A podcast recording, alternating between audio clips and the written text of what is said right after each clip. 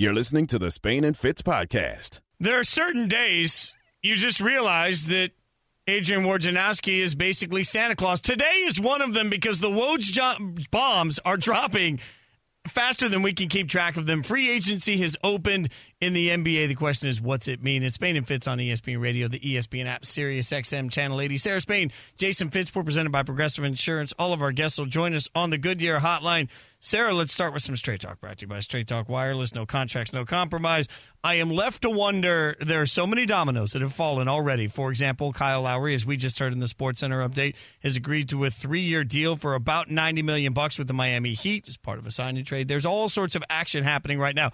But a, a couple of days ago, we were together and you were feeling sad about the Cubs. Today, the Bulls are now the proud team of Lonzo Ball. So now that we have Balls Bulls, are you happy? You mean the Chicago Bulls? Um, well, I'll tell you one thing. I'm a lot happier than if you had proposed to me a ball coming to Chicago back when I was still having to hear from Papa Ball so often. I'm glad that he has sunk back and, and, established himself as a supporter from off screen instead of on. Uh, and by the way, ESPN was as guilty as anyone on the amount of media time that he got. So I'm not uh, not acting like we were immune in that one.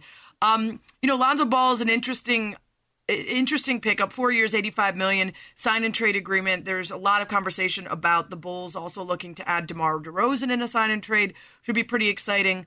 They have a superstar in LaVine that wants money and wants to be surrounded by enough talent to do something. The Bulls have missed four straight postseasons in the league where it is the easiest to make the playoffs. So they needed to make a move now.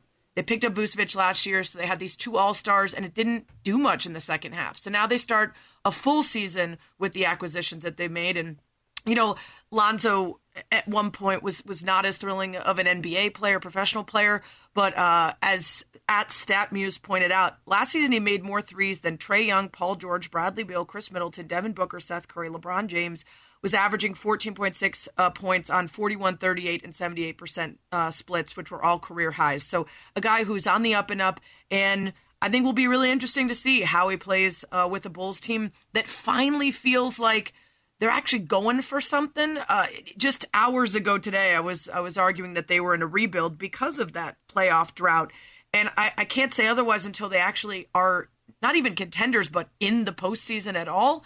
But certainly these moves, a new head coach and front office from last year, make it feel like there's a little bit more excitement around that team, and it's been a pretty disappointing team for as long as you know uh, since since the Derrick Rose injury. Spain and Fitz there, Spain Jason Fitz on ESPN Radio, and and look, I think at some point this is the toughest thing we have to do with all players in all sports. At some point, we have to forget where they were drafted and just accept who they are right now in the league. And for me, I think there was so much hype around Lonzo when he came into the league, and there was so much about the Lakers situation and where he was drafted. At some point, you've got to sort of separate from all of that and say, okay, no matter how he got into the league, who is he today? And right. uh, it's a big statement to who he is. Now, obviously, a, a, big statement made in general by Miami, as we referenced earlier. Again, Kyle Lowry has signed a mega deal. I love the fact that these deals, these complicated NBA deals, get done in mere seconds after the yeah. tampering window uh, obviously, nobody was tampering, but also great line, yeah. great line uh, about the Bulls and Lonzo because that hit literally within the first minute. Bulls and Lonzo really hit it off during the 180 seconds they got to know each other and quickly agreed to a deal. Uh, you know, pretty good stuff from John Hollinger. Well, Kyle Lowry, you know, used his Instagram to tell all of us that uh, he's part of the Miami Heat. Uh, but also of no, Duncan Robinson uh, got a five year, $90 million contract to stay with Miami. That's the largest deal ever for an undrafted player. So, uh, Miami, How about Jimmy Butler? Uh, How about Jimmy Butler? Max contract expected to be four years, more than 184 million. Mm. So, hmm. this is the Heat saying, we're all in again. Not just we're going to get better, but we are going out and spending, and we see our window as right now. And I wonder how much what we saw this season sort of impacted the way everybody's approaching the offseason. And I don't mean in the sense of non-traditional. Like I don't think a lot of people expected uh, that Brooklyn and the Lakers would miss the the finals. I, I, I, get that, but I do think there's a moment of maybe you see that things are a little more. Those teams are a little more human than we thought coming into it. So all of a sudden, if you're a team like Miami that feels like you do have some of the necessary pieces, you're a little more aggressive because when Brooklyn was together, it was rare, but it, it wasn't. Uh, there's nothing we could take from Brooklyn this year that says, hey, they're going to dominate for the next five years. So I wonder how many teams are aggressive because they saw that the window could be more open than they expected. It, it, feels like we've seen some big spending today. Absolutely, some big spending. Um, and, you know, I, I think you're right. I think more so than in previous years where it was it's going to be Warriors Cavs or or something like that. It does feel like there's there's more parity across the league now. The Nets healthy are dangerous. Of the Lakers, yes. which we'll get to later, the Lakers and their very strange contract situation, but whether or not they find enough minimum players to to pair up with, they still have a big 3. Uh very differing opinions on exactly how that chemistry and fit are going to work. But yeah, there are still some powerhouses. Don't forget the Bucks, the reigning champions, right? Right. Um, Chris Paul agrees to a deal. He's sticking around with the Suns. We kind of knew that was what was happening when he didn't immediately resign. It was just a renegotiating and moving some pieces around. Um, so you know, there's a, there's a lot of strong teams, but I think you're right that over the last two seasons, there's been some surprises, and that gives a lot of teams some hope and some and some desire to, to get after it. And I think also, you know, anybody who's close with Pat Riley and our former colleague um, Dan Le Batard certainly is.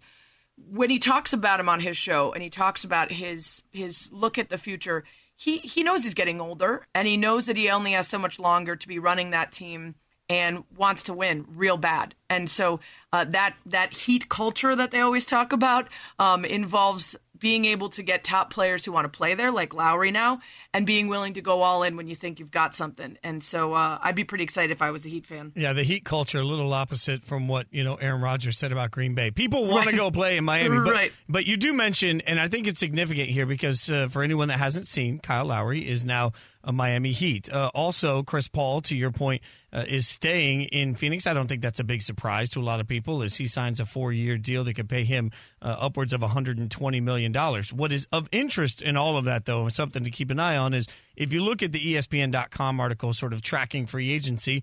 They mention Chris Paul, Kawhi Leonard, Kyle Lowry, and DeMar DeRozan are the head of the free agent class. Two of those players. Old as hell. Uh, yeah, I know that. Old people can dream too, as Diana Taurasi says. You can you can dream of being rich as hell even when you're old. Well, and, and two of those four are already off the board, and the Knicks, who you know, uh, this and we all look at New York, say they got fifty million bucks to spend. They better be keeping a close eye on all this because there aren't that many. This isn't like last summer where we had, you know, LeBron and Giannis and Paul George and True. Like there were so many last year. That isn't the case this year. So I wonder how aggressive uh, the Knicks will be through the course of this because so far we're very early in this process, but we are late enough in this process to have already seen two of the top four names uh, no longer there. That's some straight And talk. Fitz, go, ahead. Oh, I was just straight talk wireless, no contracts, no compromise. What you got, sir? Uh, we forgot the straight talk that Trae Young and the Hawks are expected to finalize a five-year extension, 170 million that could be pushed to 201.5 million with a supermax trigger. Go so if we're going to talk about people Woo! going to the bank today, we got to make sure we notice that Trae Young's first in line. Uh, I, you know, I can't imagine what what the moments like when your agent calls you and says, "I think we got him. It's going to be about two hundred million. I, I mean, Well, I'll tell you, Fitz, it's a nice moment. Well- and, you know, I started by calling just friends and family, the people that helped me get he, Oh, okay. Oh, yeah, yeah. I get you were talking about NBA players. I just Yeah, I remember I remember my $200 million day. Ah. it was a I- I- nice nice dinner. I have more bottles of memories of being afraid to go to the ATM because it's going to show me the balance, and I'm not prepared to handle that emotionally. That's real. Spain and Fitz on ESPN Radio. Uh, a lot of NBA talk. We will keep you updated as free agency has just opened in the last hour and 11 minutes. As we get big news, you will hear it right away. But in the meantime, we did get big news about the quarterback situation for Indianapolis, and that's not the only questionable quarterback situation we're seeing from a playoff caliber team. We'll tell you about it next. Spain and Fitz on ESPN Radio and the ESPN app. Spain and Fitz, the podcast. Spain and Fitz on ESPN Radio, the ESPN app, and Sirius XM Channel 80. Sarah Spain, Jason Fitz. We're brought to you by My Computer Career Training for a Better Life. All of our guests are going to join us today on the Goodyear Hotline. And uh, we will keep you updated on the breaking free agency news as it continues. NBA free agency opened at 6 p.m. Eastern. So as we get new deals that you need to know about, we will make sure that you are kept up to date in all of them, on all of them, especially the ones of great significance. Uh, we will do that. But in the meantime, there's some NFL news that uh, all eyes have been on throughout the course of the day. It involves Carson Wentz. And Carson Wentz obviously was traded from the Eagles uh, to uh, the Colts with the hope, Sarah, that he would be the last piece on a Super Bowl caliber roster that would get them to where they need to be. Unfortunately, and this seems to be a common thread in his career, Carson's injured. And so we knew that it was a, a foot injury. You and I talked last week about how it felt interesting from the get go that the reports were they don't expect it to be season ending. Well, we now know what they do, uh, what they do uh, see with the foot, and the foot is not a great situation for them, as it looks like he's had he's having surgery. He will be out uh, up to twelve weeks. Now, the surgery was performed this afternoon. We'll get a little bit more of a uh, expectation after the surgery, uh, after they post some news on it. But five to twelve weeks is the time frame they're looking at, which obviously, sir, at this point could impact the early portion of the regular season on a Super Bowl caliber roster. This is sort of the worst case scenario. It's a terrible scenario for the Colts. It's a terrible scenario for the Eagles, right? Whose uh, right. whose pick that they get in exchange for him uh, matters uh, entirely upon how much of the season he plays. And um, unless this is a much more minor surgery than it sounds like, it's almost assuredly gonna gonna be bad scenario for the Eagles. Um, I just feel bad for him, Fitz, and you know I have felt bad for him since the very first time he got injured. I think there's a lot of criticism of Wentz, and there's a lot of conversation on on the outside with very little full full reported information about the supposed confidence issues and ego problems and everything else that that supposedly derailed him in Philly. That's not to say that they don't exist. There's enough smoke for there to be fire, but I, I remember doing a parting shot on how we just don't really see player struggles like that with an empathetic eye at all. We, we end up just criticizing for not being tough enough instead of trying to understand and get to get to the bottom of them. And this is a perfect example of you know this is a guy who how can you expect him to have a great deal of confidence when all of his all of his efforts get derailed by injuries and I would presume it's not up to him unless you show me videos of him, you know, uh, trying to be an Olympic BMX rider or you know only eating candy all day and not hydrating or something that might contribute to his many injuries. Then then he's just cursed. He's unlucky, and that's uh, that's something that's difficult to swallow for a guy who at times has been so talented. It, it's it's I feel bad for him. And and to that end, a couple of the guys that cover the team said afterwards that the I think the most damning part of the injury for so many people around the organization is that it didn't come from anything specific. He was just rolling out through the football mm-hmm. and felt a twinge in his foot. Now, it raises a question of what to do next. And there's a lot of names that have been bantered around as somebody that the Colts might want to look at if there is a long term issue here. And one of those names is Nick Foles. Jeff Saturday, ESPN NFL analyst, was on Keyshawn, J. Will, and Zubin this morning talking about what that would do specifically to Carson. The last thing you want if you're Carson Wentz is Nick Foles anywhere around this conversation. This thing, I mean, it, it, could totally crush him. I mean, he's, I don't care what anybody says. The last guy Carson Wentz wants walking, I don't care if he's a friend or not. The last guy you want walking that building is Nick Foles, man. You've seen what this dude winning a Super Bowl, coming in and replacing you again. Ain't nobody in Indy, you know, wanting Nick Foles to come in and replace Carson Wentz again. My gosh, man. Like, he can't get away from it. Well, and Sarah, I totally had that same logic, but you've opened my eyes, my friend. yeah, listen, I'm not saying it's not possible that that's true, but we have zero evidence, at least I've never seen any, that Carson Wentz and Nick Foles don't get along, that Carson Wentz wouldn't want him to be there. I think because of, again, so many of the storytelling that we do, so much of the storytelling we do about Carson Wentz is based on a lot of the talking heads around the sports world, you know, bantering about his psyche if you were Carson Wentz and you were on a contending Super Bowl potential winning team and you got hurt, wouldn't you want your backup to come in and play well enough that you won the Super Bowl, even if you don't get that shine? Because then you getting hurt wasn't the reason that your team and your fan base missed out on that opportunity. So, especially knowing what we know about Nick Foles and how he's talked about as a backup, as a good locker room guy, as a good QB room guy I would think that because of that relationship with Frank Reich, because of Carson having a relationship with Frank Reich, he would feel comfortable having him come back in. And we know that Nick Foles is comfortable stepping up when asked and stepping back when Wentz is healthy. Never has he stolen a job from Wentz when Wentz was healthy enough to play. So I'm not saying Jeff Saturday is wrong. We don't know that. I just think we're all going to rush to that because we've all prescribed and projected onto Carson Wentz and Nick Foles this very dramatic relationship that I don't think I've seen any evidence exists. Yeah, I think you're right, and you know it's like the telephone game where you know it starts out one way and ends up something totally different. I, I really. Right. I I feel like I've heard it and felt it so much that it must be true. So I took some time and tried to find anything that supports it. And you're right, there is no quote, there is no moment. In fact, it's the opposite. You got two guys that seem to be really bonded. And and one thing about Nick Foles is that he always seemed to understand his role, right? And so if you're Carson, you're looking at somebody that uh, this guy had the opportunity to try and come in and take my job, and he didn't. He came in mm-hmm. and did his job incredibly well and then also understood that his job was done and it was still my job to be had. I, I, at this point, it feels like the Colts this season are too pot committed to Carson Wentz to be able to look any other way. And I'm not sure an injury that has a five to 12 week timeline is worth that, uh, worth looking another way. But it is a reminder that the organization should have seen a little of this coming and prepared themselves with some sort of a backup right. solution. That's the well, one thing that and- I think really stands out. I agree, and from what we're hearing now, the Colts are saying that they're staying pat, right? They're that they're not interested right now in looking for that trade. So all the names that are out there, whether that's Minshew or Foles or Mariota, um, you know, he's going to begin rehabbing in about two weeks. Um, probably not going to play in week one, but if the surgery goes okay and the rehab is okay, um, they won't need that. Um, but if it isn't, uh, down the road, we could see that some of those vets are in the mix. But right now, the Colts are saying that they don't need it. So big opportunity for you know um, quarterbacks that had zero uh, thought of probably getting some play.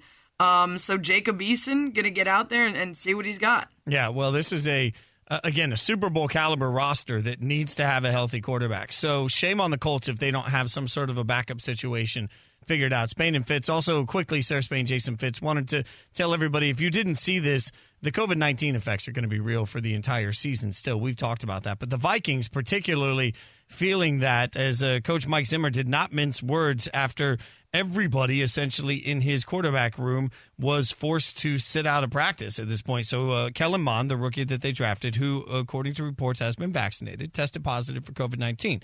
But because of close contact tracing, Kirk Cousins and Nate Stanley uh, have been put on the COVID 19 reserve list, and Cousins will be out until Thursday as a high risk close contact. And that has uh, Coach Zimmer incredibly frustrated. Some of his quotes included, I just don't understand. I think we could put this to bed if we all do this and get vaccinated, but it is what it is also said, like I said before, there are quite a few guys that are just against it. I'm not going to be able to change their mind. So it's like half the country, I guess, it's their beliefs. I don't know if it's misinformation. So whatever they've heard or read and been told, I mean, he did not mince words on what this mm-hmm. means to the Vikings as they are now looking at having to sit there with a fourth string quarterback running practice for the next several days.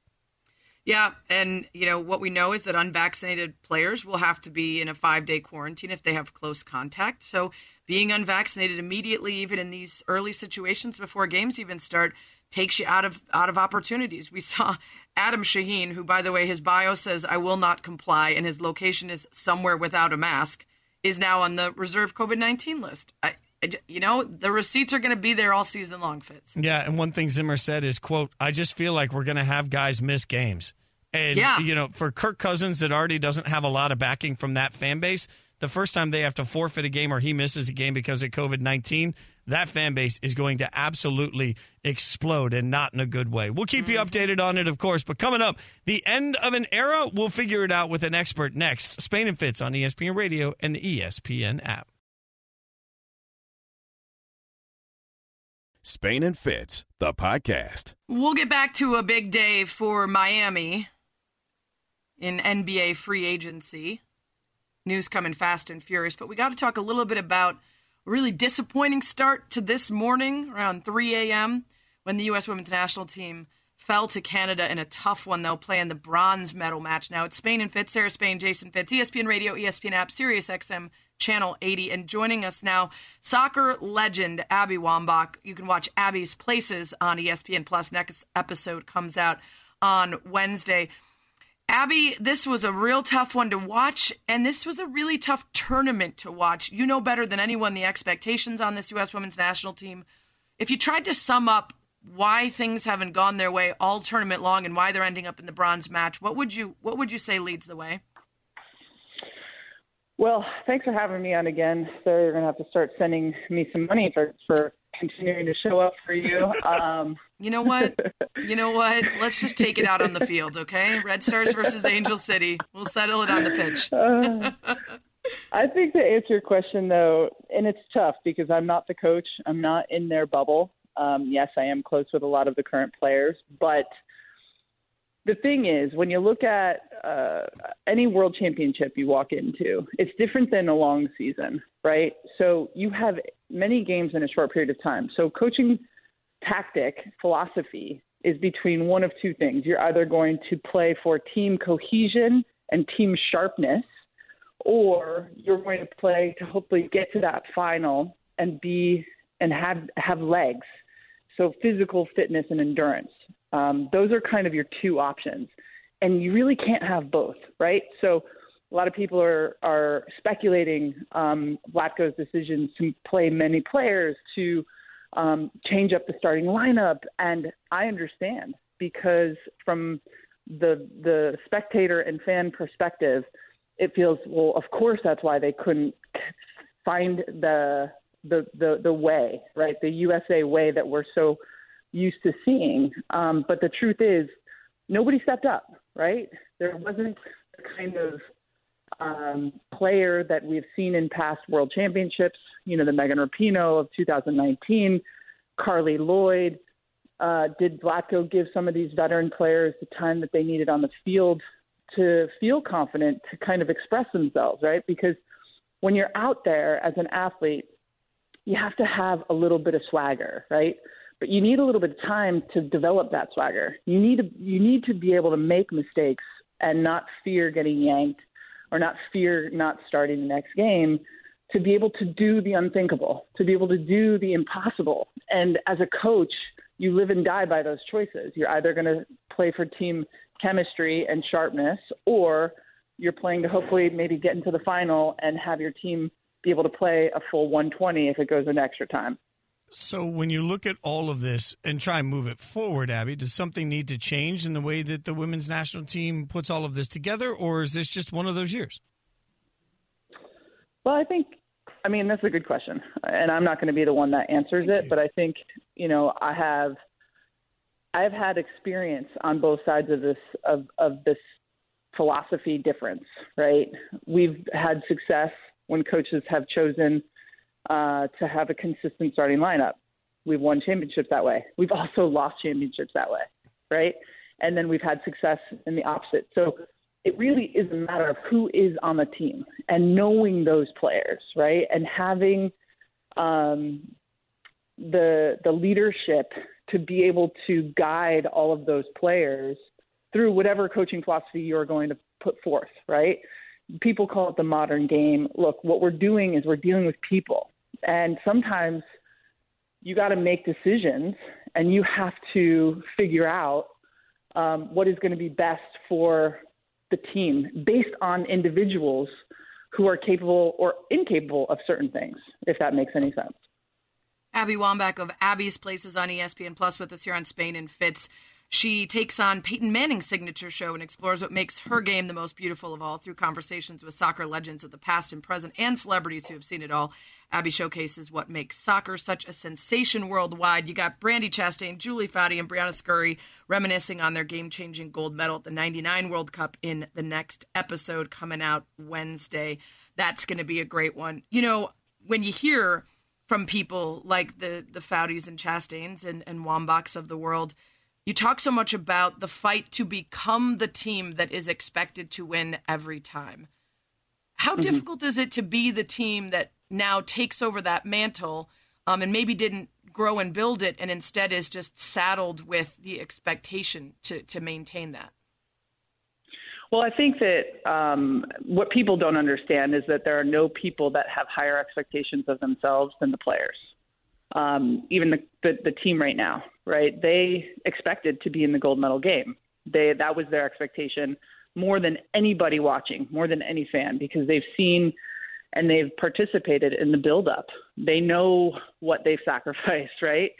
So for me, I'm not expectations don't matter to me because they pale. The world's expectations of our national team pale in comparison to our own expectations of our team.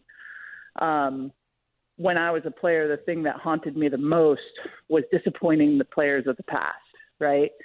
And I'm here to say, right, if you're a fan and you want to in any way belittle this team, uh, I will be the first one to stand up and fight for those players because they are spectacular. Not only are they dealing with an immense amount of pressure, um, but they're also still wanting to put um, women's soccer on their backs and carry it on, whether it's in the NWSL, whether it's on the women's national team. And by the way, when you look out and see Team Canada doing so wonderfully, though they are one of our, our arch rivals, you can't help but, but say, you know what, we've helped that program. We've helped the Swedens. We've helped um, the Australias of the world get better. So many of those players have come and played in the U.S. So many of those players have played in the university system in the U.S. So there is a build and there is an ownership of it all that is super important. Um, and and frankly, you know, I love this team so much. And watching Pinoe get emotional um, during the post game interview and Carli Lloyd in the background running sprints. Um, I just don't know if there's a better video of what it means to these players, what it mm. means to be on the national team, what it means to represent your country. Because the truth is, the World Cup is different than the Olympics. You are among many amazing, talented athletes at the Olympics, and the World Cup is just like uniquely your own little thing. Um, so I just I feel really proud of them, and I you know they didn't have it this tournament for whatever reason. Um, they're human beings; they can't be expected to be robots and be perfect all the time. But one thing I do know for sure about our women's national team is that we never stay down for too long, and we use and will use every little bit of this failure because I don't care what you want to say. Yes, there's still a bronze medal up in the air, but it is a failure, no doubt, right? They're going to play and they're going to play hard for that bronze, no doubt. And this is no disrespect to, to Sweden or to Australia or to Canada because they've all done a phenomenal job in this tournament. But watch out, right? The U.S has a tendency to use these moments and these failures and flip them on its head very quickly. So here we come, World Cup 2023. Ooh. Ooh. Abby always gives us like a, a, locker room speech when she comes on the show. Like it starts out answering questions, and then by the end, she basically just wants Fitz and I to suit up and go play something, anything. Nobody uh, which, wants that from me, uh, but I would try, yeah. Abby. I would try my hardest for you. It would look awful, but I would do it. Oh. This is uh, why I'm going to send you an invoice for every time I come yeah, on. exactly. Let's go. Exactly. Motivating your listeners. Uh, checks in the mail. We do appreciate it. We know yeah. how busy and in demand you are. Uh, hope the move with Glennon out to Cali has been good. And uh, come visit us again soon. We'll talk about the bronze medal win, hopefully. Yes. Love you guys. Thanks so much Thanks, Abby. Much, Abby. Abby Wambach brought to you by Goodyear, helping you discover the road ahead. Goodyear, more driven. Don't forget to check out the next episode of Abby's Places on ESPN Plus next Wednesday. It's Spain and Fitz. Coming up, some good news out of the Olympics and also the latest in NBA free agency as the news keeps coming. It's next. Spain and Fitz, the podcast.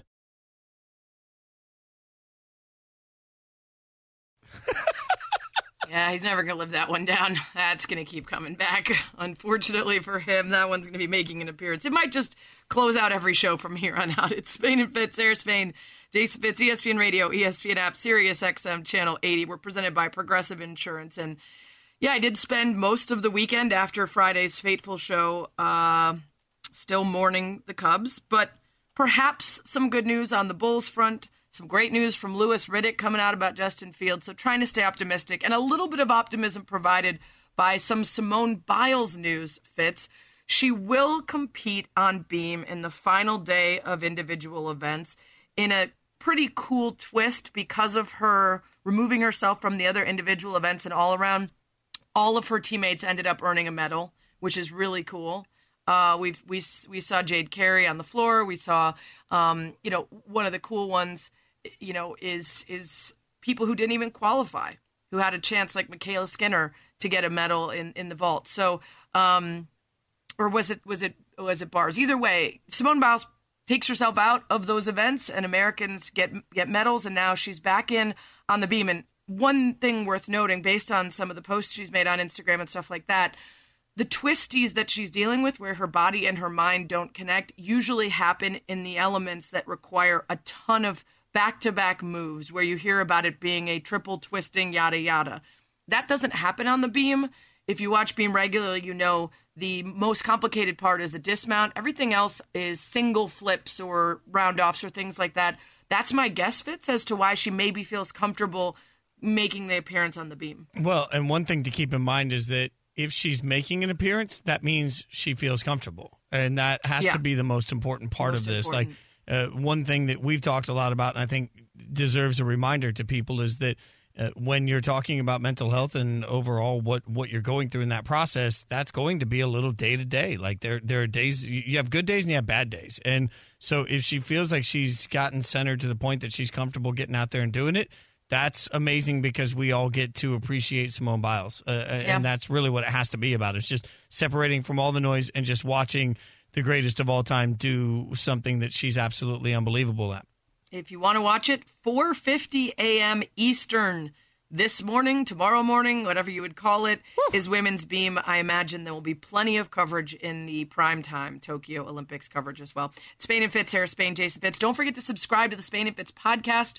Uh, you can hear things like the whacking montage and otherwise that you might have missed uh, on Apple, iTunes, the ESPN app, wherever you get your pods. Uh, let's hit some more NBA free agency. A couple things uh, also to note. We got news on some of the questions we had about guys like Chris Paul, who ends up re-signing um, uh, as expected with the Suns. Darren Rovell pointing out that if he finishes out this new four-year deal, he will make over four hundred and forty-six million dollars in his career. Um, but also Ric Bucher pointing out that only the first two years of that deal are fully guaranteed. Third year is partial. Fourth is non-guaranteed. He will be forty by the end of it. So we can't say for sure he will finish out that new four-year deal, but he does ink that with the Suns. Um, meanwhile, a lot of questions around Kawhi, not surprising, as Kawhi tends to be a mercurial soul. Here's Brian Windhorst and why it was strange to see him opt out. if he was 100% going to stay with the Clippers, he would stay into his contract and extend off of that. That financially would be the best decision. Also, if he had done that, he would have enabled the Clippers to apply for a disabled player exception, which would have given them a $10 million one time exception they could use to sign a player uh, in, in free agency that could add to that. By him opting out, they lose that. So that is not him operating in concert with the team which makes me wonder what his intentions are. I'm not I'm not projecting what his intentions are. I'm just saying that he doesn't seem to be operating in concert with the Clippers. Frustrating Fitz, right? Um, Well, and and not just that, but anytime you can save your organization money in today's world, you're also saving them cap space to do other things, right? Like we all know that. So I, I think it's interesting to see him operate in such a separated way from everybody else through this process, and it speaks to you know Kawhi's got every right to look out for himself and figure out what he wants to do. But my God, if you're the Clippers at this point, you have to be incredibly uncomfortable not knowing where things are. And in the meantime, you're watching free agency happen and you're watching all of these moves happen quickly, not really understanding exactly what his intentions are, which will impact the way you would have approached that market. So if he doesn't stay, then this is the ultimate up yours to the Clippers. uh, not to mention, he's recovering from that knee injury. Right. And so there's question marks about just how healthy he'll be when he does return, what his timing is, and all of that. So still some questions around Kawhi. Some questions also for the Lakers. Of course, we announced the big deal sending Russell Westbrook there to form a new big three. Maybe LeBron trying to create uh, another team in the image of the Miami Big Three. But because of the amount of money going to those three players, the most ever for three players on the same team, they got to get real creative now. And Brian Windhorst was on KJZ this morning, and the number I heard of players that they need to get to show up because they want to be a part of a winning team is pretty remarkable. I honestly believe that the Lakers are going to need to sign 10 minimum players. What you just heard me. 10 minimum players. That means that they are going to have to look for guys to take discounts and fill different roles all across the board. So any player that you have that you think that they could get on the minimum, whether it's a guy like Carmelo Anthony, Dwight Howard. all the way down to a, a low level shooter who just got released yesterday, a guy named Matt Thomas. They're going to be in the game for all guys who they may be able to get for that price because they are not going to be able to, to, to outbid anybody. So worth noting, uh, Woj reporting that Dwight Howard is returning to the Lakers. So we know that they will keep keep him. Trevor Ariza, a one year deal with the Lakers. Um, and I think there was another that, that was up. So they're they're getting a couple of those players that they need to kind of fill in around the big three. But I do not envy the folks who are running that front office for the Lakers trying to figure out how they can make all this work. Well, especially because we all know what they need. They need shooting. And I'm not mm-hmm. sure where you find great shooters at veteran minimum that want to go. Maybe I, I understand the argument as well. I'll take a discount to play there. But how many amazing shooters, which is what we keep just saying constantly, well, the Lakers will find shooters. To me, the best place to find shooters realistically would have been in the draft, but they don't have any draft capital right now that they can use, not just right now, but for the foreseeable future. So this issue of needing shooters isn't going to go away anytime soon. It feels like they have pinched themselves into a corner where, right. perfect. If if AD and LeBron are healthy, they're going to be one of, if not the best team in the West. We know that, but that's a yeah. big if. And if that doesn't happen, they've got nothing around them. Well, so Wayne Ellington Jr. is the other player whose name I couldn't uh, pull out of the back of my brain. One year deal as well with the Lakers. So two veteran shooters in Ellington Jr. and Ariza, which helps some of the problem that you spoke to. Um, you know, Ellington played for the team back in 2014-15, and Ariza obviously helped the Lakers win a title. What a dozen years ago, ten Yeah. years ago, however long. So um, they're they're they're starting to address that problem. And if you recall, I, I mentioned this last year, or sorry, last week. LeBron James, the only player on that Lakers squad that's still there from last season who had over 100 threes. The other two teams in the league that didn't last year have have have any um, have more than one player with at least 100 threes were lottery teams. So uh, the Lakers knew they needed to not find themselves in that situation. So adding those shooters around is going to help. Um, but yeah, I mean that, that's going to be a, a, yet another extremely interesting chemistry experiment there for the Lakers. Uh, we know Kyle Lowry headed to the Heat. Butler got paid to stick around with the Heat. Duncan Robinson there. Uh, Trae Young absolutely pulling in bank, and Lonzo Ball to the Bulls. Rumors are that they are still trying to potentially get DeMar DeRozan in a sign and trade as well. Those are the kind of the big news of the day, Fitz. Uh, so Kawhi, I would say, the biggest name that we're still sort of waiting on. Yeah, and by the way, Knicks fans already very nervous about all of this as the team with the most money to spend is sitting here, and we're all waiting to see what happens with any of that cash. So I'm a little surprised we haven't seen something blockbuster out of New York at this point. Yeah, and unfortunately, not the best time to have a ton of money. Yeah. There just isn't that big, huge name this year like there has been in years past. Coming up, an Olympic gold medalist is going to join us, tell us how it felt to win it all, and what she has planned for her gold medal parade. It's next. Spain and Fitz, the podcast. Spain and Fitz on ESPN Radio, the ESPN app, and Sirius XM Channel 80. Sarah Spain, Jason Fitz. We're presented by Progressive Insurance. All of our guests will join us on the Goodyear Hotline, as you just heard on the Sports Center update. Update lots of action happening right now across the NBA. We'll keep you updated as we get more breaking news. The big ones that most have heard at this point. Uh, it looks like Jimmy Butler and the Heat are uh, about to do a contract extension. Kyle Lowry is going to be joining him though, as he's signed a three-year deal with Miami and a sign-in trade with the Toronto Raptors, so that's taken uh, care of. And also, Duncan Robinson agreed to a five-year, ninety million dollar contract to stay with Miami. So Miami has been particularly so far uh, busy through the process of it. We will keep you updated on all the moves and anything else that breaks, but we got some Olympic fun to have uh, now. So to do that, we're going to head over to the Goodyear Hotline, where we are joined by Allisha Gray, Team USA Basketball 3x3 gold medalist. Allisha, congratulations on being a gold medalist. Thank you so much for taking the time to join us. I know it's crazy right now. Let's start with the basics here. What drew, I love 3x3. Let me just say that. I love it. I'm passionate about it. I fell in love with it during the Olympics. So what drew you to wanting to do that sport at this Olympics? Uh, well, I was asked uh, by USA Basketball to uh, do 3x3. I mean, never played it before, didn't really know anything about the game, but I was told there was a chance for me to be able to go to the Olympics, so I said yes. I know. I, I think if anybody called me and said, I have an idea and I think you could go to the Olympics in it, I would be there. Yeah, it doesn't yeah, yeah. matter what it is. Um, and then you end up winning gold. So I, I, I'm- I'm interested in that part too because I did, you know, I'm a fan of the Chicago Sky. So I'm seeing Steph Dolson post about this in the run up to the games beforehand. And I'd heard about this three. 3x3 being a part of the games. How many friends and family members, when you said, I'm training, I'm going to trials, I'm going to Tokyo, like all this had a lot of questions for you about what exactly this was and needed to be caught up on it. Uh, well, I kind of like kept it like in my inner circle. So really, people only really knew was like my immediate family when I first started doing it because I was going like to training camps and and different camps and stuff. And then as time went, because I was still learning the game myself, like I didn't really know the rules. I just knew it was like a ten minute game. You can only sub on on dead balls at the time, and the coach couldn't coach. So I really didn't know the rules myself. So I was still learning the game. So once I was mm-hmm. able to learn the rules and and learn the game, then I was able to explain to people. And I feel like I fully got the gist of three is three when I was at the Olympics. Like I knew everything that was going on once I got to the Olympics. I mean, I felt shell shocked when I watched it for the first time. Like the the energy and the pace is incredible. Like, so what was the biggest adjustment for you in playing this style of basketball?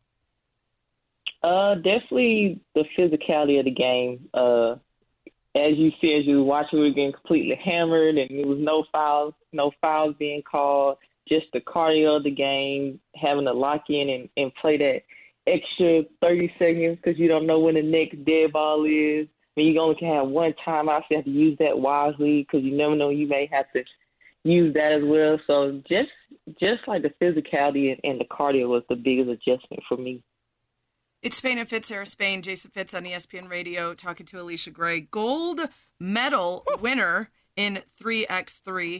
Um, how how interesting is it when you're in the middle of a WNBA season to partner up with players from the sky and, and Jason's aces? Yeah, my aces. Yeah. Yeah, and and and decide, you know, we're all going to get together and and forget our other allegiances to our WNBA teams.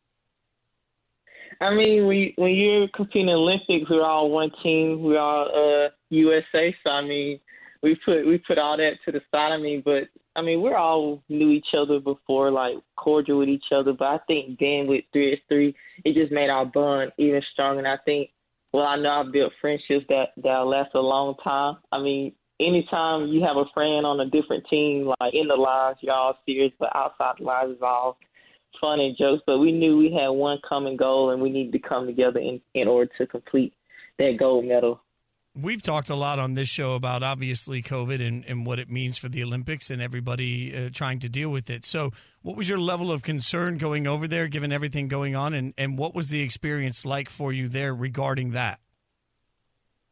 Uh, well, we were we were pretty much uh close knit lockdown because we actually didn't stay in the village. We stayed in a hotel, so we we COVID tested every day. Uh, they made sure all guidelines were followed, and it's just a matter of just going out there and just playing in, in hopes that you don't you don't catch COVID. But I mean, USA Basketball did an excellent job in in keeping us safe and following all the guidelines, so we're able to stay COVID free. So tell us why it was that you believe you were called up to play 3x3. What is it about the game, the speed, the half court nature, the physicality that made you and the rest of your teammates um, the right people for this? Why is it, you know, Steph Dolson and, and Kelsey Plum and, and you, and why are these players selected? Uh, I say for me personally, for me, I'll say because I have, I feel like I have a complete all around game. I can, I can guard all sizes. I'm aggressive, can score, defend, do all like the small stuff, rebound and stuff like that. For Kelsey, I mean, she's a great scorer, uh, can create her own shot, great ISO player, and can even lock down on defense, great three point shooter.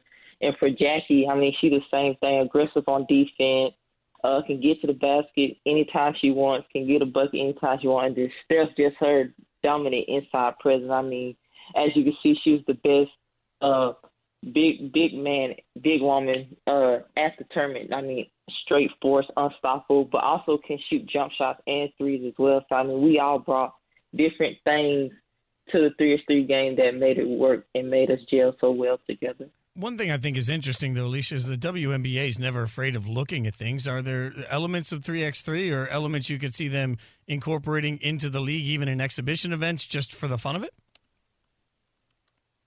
Uh, I I don't know because they're a little different. I mean, that that's a little a little hardcore. I don't think in five on five we'll be able to hit people like that and be as a as aggressive in five on five. Kind of want to protect protect the players more uh, in five on five because three on three x three. I mean that's I, I say this all the time. Hats off to the people that play three three year round because that game is physical. Like you take a beating like that year round, like it's definitely different. Uh, Spain and Fitz, Sarah Spain, Jason Fitz. I saw on Steph's Insta that she had a little parade. She was, uh, you know, on top of a convertible with a bunch of friends and family and community members, like showing off the gold. Uh, how has your celebration been? What have you done uh, now that you're a gold medalist? Well, I'm I'm gonna go home after after the. Uh, I'm gonna go back to my hometown after the season. I mean, they already have a have a parade set up and other Nice. other events that they're gonna do for me. So they're excited and can't wait to uh, get me back. So after the season, I'm gonna I'm gonna spend a little time, uh, maybe a week or week or two back in my hometown, so I can celebrate my gold medal with them. I mean, do you wear the gold medal though when you get back with your teammates now? I mean, it feels like that's the sort of thing you got it, you flaunt it, you don't take it off. You make sure everybody knows. Uh, yeah, I'm definitely our first game back. I'm definitely taking tunnel pics in my gold medal, so that's the first. Yeah. Uh, I'm gonna let I'm gonna let I'm gonna let my teammates uh see the medal. What people don't know, like that medal is heavy. They told us this is the heaviest medal that they they've ever like made for the Olympics. So that medal is really heavy. Like I gotta get some more neck strength to be able to carry that thing every day. Imagine being Katie Ledecky or uh, Caeleb Dressel, right? They've got my God. eight Oh, yeah. around their neck. Swimmers, though, they got That's a strong good neck, strong have, neck, strong Yeah. shoulders. That's a good problem to have. I'm just saying, I'm going to do my next workout routine, which will be, you know, not that much, but I'll just lift a bunch of medals. That's the way to do it. Hey, Allisha, we really Where are you appreciate find you. them, Fitz, I- I mean, friends? you know, it's, it's just got to, just, I'm going to post videos of Go other down to a people's medals. You know, bowling whatever. alley, find Oh, some- God. Allisha, congratulations. This is such a cool moment. Obviously, it was fun to watch you guys. We enjoyed every second of it. I'm now infatuated with 3x3. So uh, thanks for bringing uh, so much attention to it, and congratulations on being a gold medal winner. Thank y'all so much. I'm just being humble, really. I mean, I'm working out like a maniac right now. I don't know if you guys know this, but I'm getting all kinds of swole. Let's just say that. Let's just say that out loud. I could lift some medals now. All And right. your training. Uh, I mean, you know, one one step at a time with the training, but you know, I'm, I'm getting there. Uh, all right, let's get some thoughts coming up next on the Colts and what to do with the quarterback position. We'll go to Indy and talk to an expert next. Spain and Fitz on ESPN Radio. Spain and Fitz, the podcast. Spain and Fitz on ESPN Radio, the ESPN app, and SiriusXM Channel 80. Sarah Spain, Jason Fitz. Again, we're keeping you updated throughout the course of the day on the breaking NBA news as it happens. So we will let you know uh, right now. We've got a couple of transactions that have happened at this point. Uh, the Knicks have kept their key free agents, Derrick Rose, Nerlens Noel, Alec Burks, and they just added Evan Fournier in the form of a uh, what looks like a. I'm, I'm trying to find the deal here. Yes, seventy-eight million dollars. Uh, could be a max of seventy-eight million dollars over the course of four years. So uh, that's that. And also, Alex Caruso, free agent guard, just agreed to a four-year deal with the Chicago Bulls. So we'll keep you updated on everything that's happening. Look at this. You just Woj bombs come every single second right now. So Broke some news to me in the middle of my own show. I hadn't seen that. that. one yet. Look at that. All right, we'll get back to the NBA news in a minute, but uh, obviously all eyes have been on the Colts, a Super Bowl caliber roster that now have question marks uh, at the quarterback position, particularly with Carson Wentz and the news that he's undergoing foot surgery that will keep him out anywhere from five to 12 weeks. So we're going to get a little expertise uh, from somebody that knows the team incredibly well. Jim Ayello, uh, Ayello sorry, from the Indianapolis Star Colts Insider. Coast, Colt, hmm, I'm just going to learn how to read. Co-host of Colts Cover 2 podcast. In my defense, that's not easy to say. Why start now? Honestly, Uh, you've that's made it this far without knowing how to Jim, you're far more professional than I am, obviously. Let's start with the obvious here. What are the Colts' uh, uh, immediate short-term plans when it comes to the quarterback position? Well, it's Jacob Eason, and that's that's the guy they drafted in the fourth round uh, last year, and that's the guy they're going to trust for now. I mean, honestly, it, it, they kind of had an opportunity to head this off and decided not to. They decided to say, "Hey, we're going to trust Jacob Eason. We're not going to bring in a veteran." Uh, during the offseason, they drafted Sam Ehlinger in the sixth round. They signed a guy named Jalen Morton, an undrafted free agent.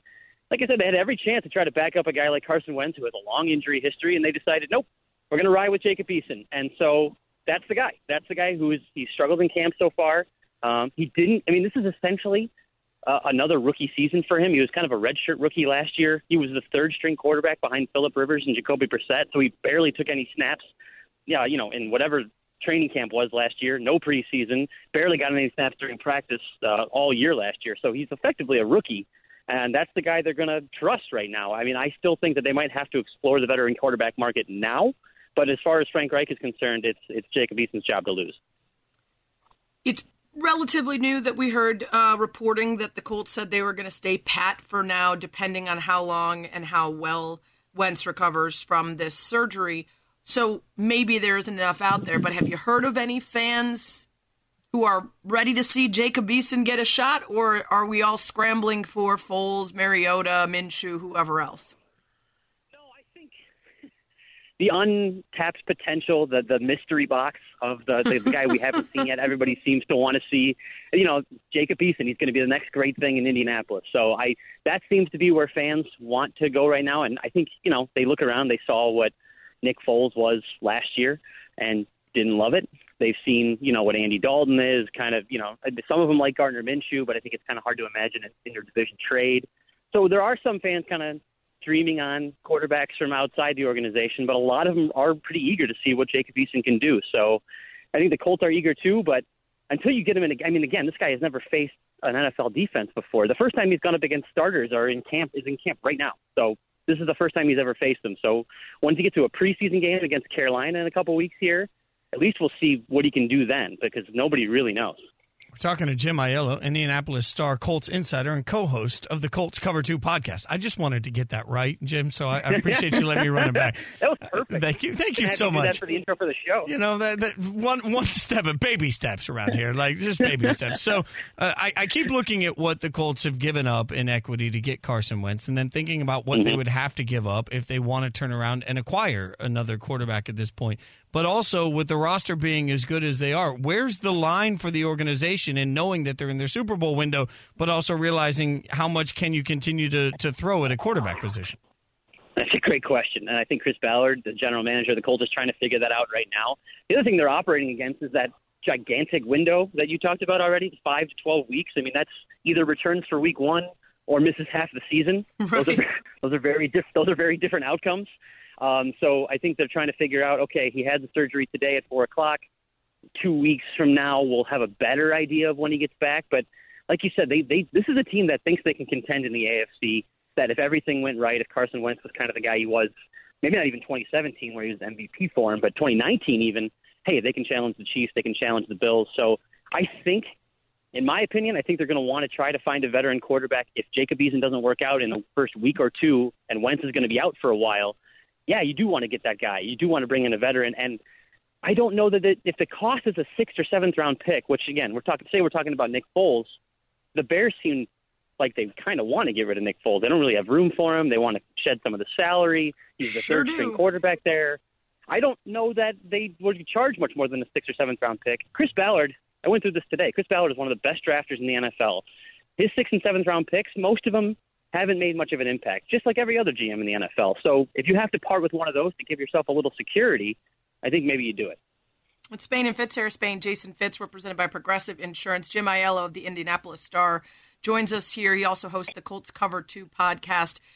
This is a team that starts the season against the Seahawks, Rams, Titans, Dolphins, and Ravens. Four of those teams made the playoffs. They went a combined 54 and 26, so it won't be an easing in for Jacob Eason if he indeed is the starter for those for those games. Where are the other s- strengths and weaknesses on this team once we get past the issues at the quarterback position that have you feeling either optimistic or uh, maybe trepidatious about that start? No, so th- that's the good thing about uh, this for Jacob Eason is that the running game should be really strong. They have a really good offensive line. One of the highest paid centers in the league is Ryan Kelly. Quenton Nelson, everybody knows about him. Eric Fisher is just about back from an. I mean, I shouldn't say just about back, but he's returning from an Achilles tear, and he should be ready, you know, relatively early in the season. And they have Braden Smith, who they just paid seventy-two million dollars. So they have a really good offensive line. I think every fantasy player out there knows who Jonathan Taylor is. The guy is great, and then had a huge end of the season. So they can rely on the running game. They can throw to Taylor. They can throw to Nyheim Hines, make some easy passes for him. Frank Reich is a really good coach. He really, I mean, you saw what he did with Andrew Luck. You saw what he did with J- Jacoby Brissett. You saw what he did with Philip Rivers last year. Those are three very different kinds of quarterbacks, and he's been able to tailor offenses to fit them. So there is some optimism in that if it was Jacob Eason, they can just trust him, trust Frank Reich to make an offense that fits what he does well. The other thing is the defense is a very opportunistic defense. Um, they, they they create a lot of turnovers. Darius Leonard in particular, another guy who's about to get paid, creates a ton of turnovers, causes a lot of fumbles. There's a team that they think they can take the next step. They drafted a couple of edge rushers in Kwity Paye and Dayo uh, Odeyingbo, and um, they really think both those guys can have a huge impact on their on their edge rush, get a lot of sacks, and, and maybe create more close games. So there is reason for optimism, um, even without Carson Wentz, as silly as that may sound. You guys can follow him on Twitter at Jim Ayello. You can read him in the Indy Star and check out the Colts Cover 2 podcast. Jim, really appreciate your insight. Thanks so much for hanging out with us.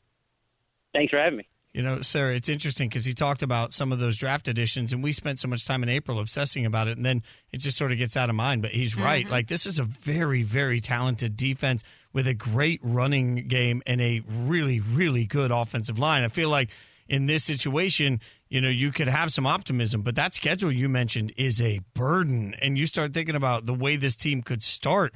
I mean, I understand that there's plenty of season in a 17 game season, but man, I don't know how comfortable I am if I'm the Colts starting in that kind of hole. Well, that's why it hurt so much for Wentz to be injured because they had put a whole lot in thinking that he was going to be the cherry on top of this sundae, and now so many question marks. Yeah, and and then the other part of that is even when he comes in, he's got to knock the rust off. He's got to learn. He's got to get timing with everybody. So a lot to get to. Speaking of a lot to get to, we have tons on the NBA free agency latest acquisitions. We'll tell you about it next. Spain and Fitz on ESPN Radio. Spain and Fitz the podcast. NBA free agency is underway, and man, did some of these teams and players get some deals done fast, Fitz.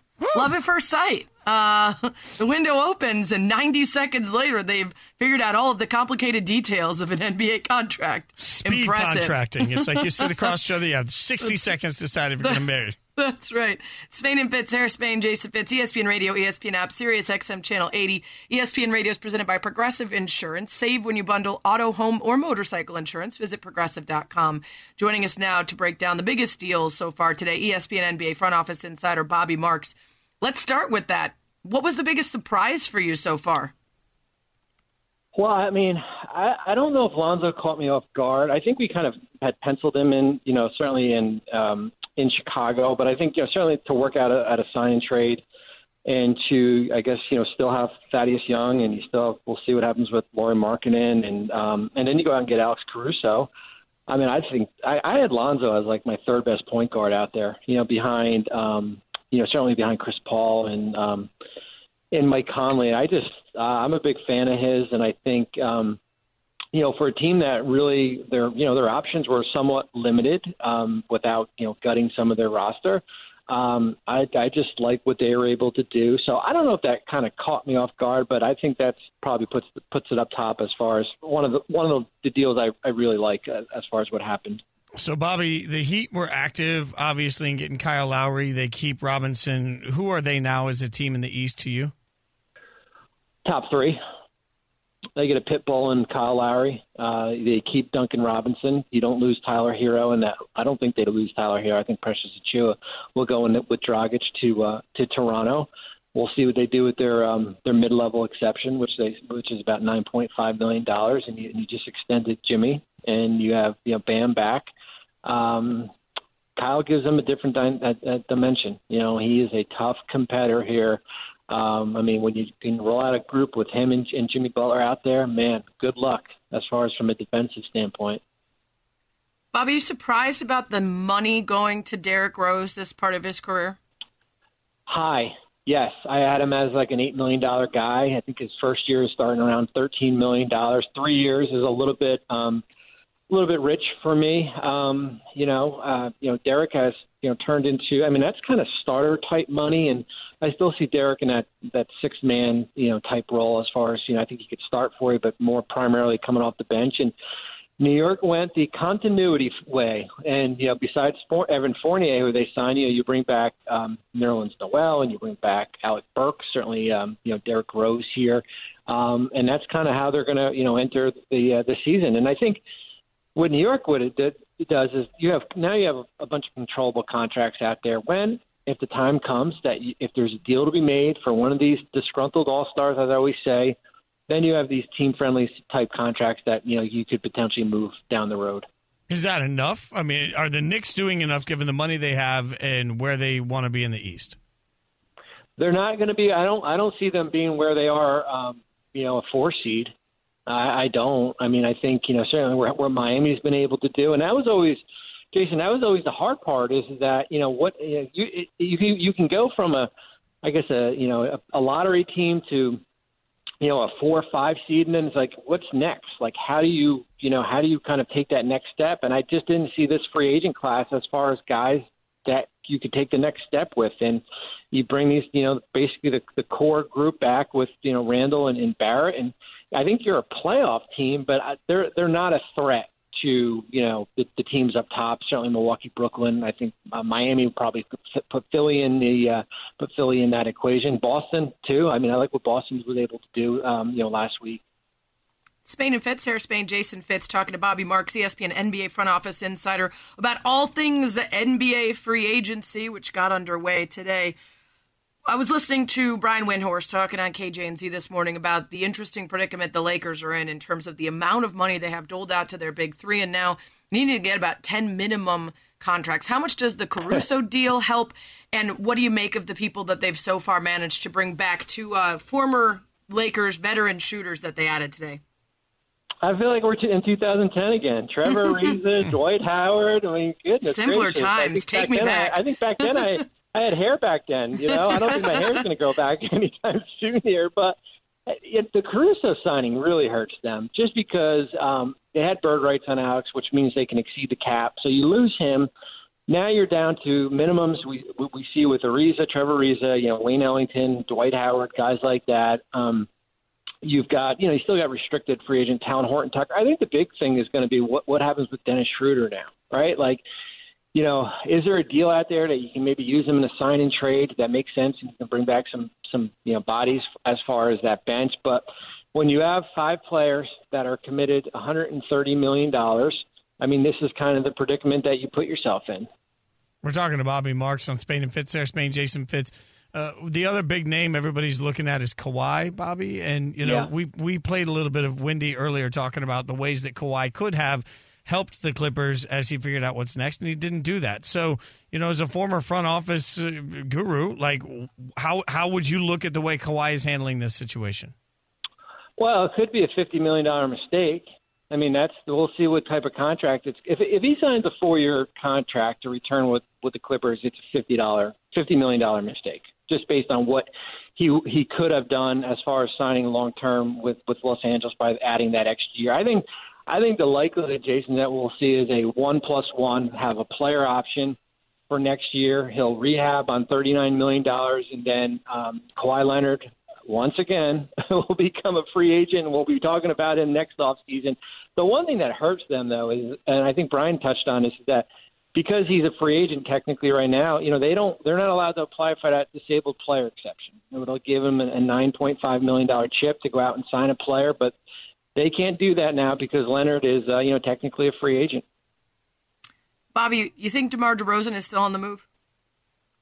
Oh man, you know what is the market for DeMar DeRozan, right? I mean, I think you're looking at sign and trade options. Um, if if you're him and, and potentially, I don't think Chicago's a, a place. I know Brian talked about that about that earlier. New York's out of the mix here. Um, you know, can you go back to San Antonio? I mean, they just spent some pretty good money on Doug McDermott and, and Zach Collins. Um, I it's hard for me to find a home for DeMar DeRozan. I mean, would he go to Miami for the nine point five million dollar mid level exception? I mean, eh, maybe. You know, no state taxes, a great team, and then maybe just reboot and go into free agency again. But yeah, it's it's tough sledding for a guy. I mean, he's going to be 32 and he's averaged 20 points eight years in a row here. So um, I don't see it right now as far as one of these you know these cap space type teams, unless it's unless he goes to to like a team like Oklahoma City, let's say, and the Thunder use him as a trade chip when we get closer to that deadline, and maybe they flip him, you know, for another player. So, Bobby, with all of this talk about all the moves we've seen today, who in your mind has just drastically changed where they are as an NBA franchise? Well, I mean, I just think Miami, just because of you know you get swept by Milwaukee, and you know you're you're you could either roll back that same group with with Dragic and um, Iguodala. Um, you, you could have brought back Trevor and stuff, and then you go out and and, you- and you get Kyle, um, you know, in a sign and trade, and we'll see if they've got another kind of move up their sleeve. Um, you know, I, I just like what the Heat have done, and I think they, you know, as I said, they moved from probably a six or seven seed in, in the Eastern Conference, and I think they've solidified themselves as a top three team in the East. One last question for you, Bobby. You know, Jarrett Allen is the guy that had an, an interesting exit and headed to Cleveland. Now he's going to stay there five years, a hundred million dollars. I don't think a lot of people that are not diehards have paid a lot of attention because he was with the Cavs. Good investment, future superstar. What do you see there? I look at it, Sarah, when you're doing these type of deals. Is it a tradable contract two or three years from now? If if that's the position you're going to put in, to be put in, and you know, contract uh, uh, unless you're Jokic, um, Embiid, um, Rudy Gobert. I mean, teams do not pay a premium for centers these days, and Cleveland paid a premium. You know, it's it's a top ten type center. Um, he's certainly a good player. Um, you know, it, you know, Clint Capela was at 80 million. Clint, Clint got five years, 80 million a couple years ago. So it's a little bit rich. I get it. There was teams out there like Toronto that put, potentially could have put an offer sheet down, but um, it's a big number. Yeah. Bobby, thanks for the insight. I know you've been busy all day. We appreciate the time. Thanks, Bobby. You're welcome. Thanks, guys. Thanks. ESPN NBA front office insider Bobby Marks with us here. Download the Overheard podcast for curiously delightful conversations overheard around National Geographic's headquarters, Ooh. presented by the Citi AAdvantage Platinum Select card, the card built for your next adventure. Coming up, some Olympic updates, some pretty cool sibling stories that we haven't touched on yet. It's next. Spain and Fitz, the podcast. Freegency is in, I just said freegency. I just made up a new word. Uh, apparently, it was too long for me to say free agency. NBA freegency uh, is in full swing. And uh, we didn't mention Bobby Portis re-signing with the Bucks. Uh, certainly talked about and used his media appearances post-championship to talk about how you know there might be too many good offers elsewhere that would pull him away, but he ends up back in Milwaukee. Fans of the Bucks and Bobby Portis obviously very excited about that one. It's Spain and Fitz, Sarah Spain, Jason Fitz on ESPN Radio. ESPN Radio is presented by Progressive Insurance. Small business protection just got easier. With more than 30 coverage options available, Progressive has you covered. More at progressivecommercial.com. If any other big NBA news breaks, we'll let you know. Obviously, a couple names still floating around without destinations yet. But um, Fitz, we talked to Abby Wambach earlier in the show, and I wanted your reaction on on the soccer stuff because um, I think the most heartbreaking for me is, of course, seeing someone um, like Rapinoe after the game, kind of in tears, talking about what a bitter pill it was to swallow to lose to a Canadian team that the, the U.S. hadn't lost to in 20 years, despite them being a big rival.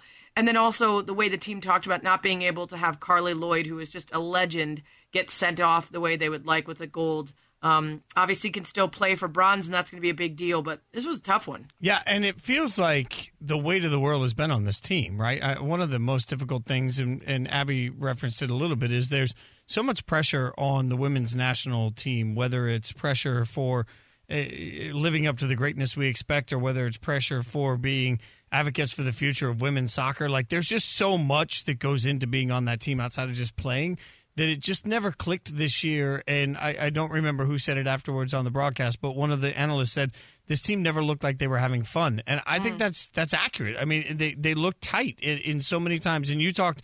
Uh, last week about how many offsides we'd seen and how many little details we're not used to seeing this team not hit and it just felt like everything was out of sync from the get go. And I think our presumption was okay, they're so stinking good, it'll eventually click. And it just never looked right throughout this entire process, which is heartbreaking for everybody involved because there's so much that comes with being on that particular squad.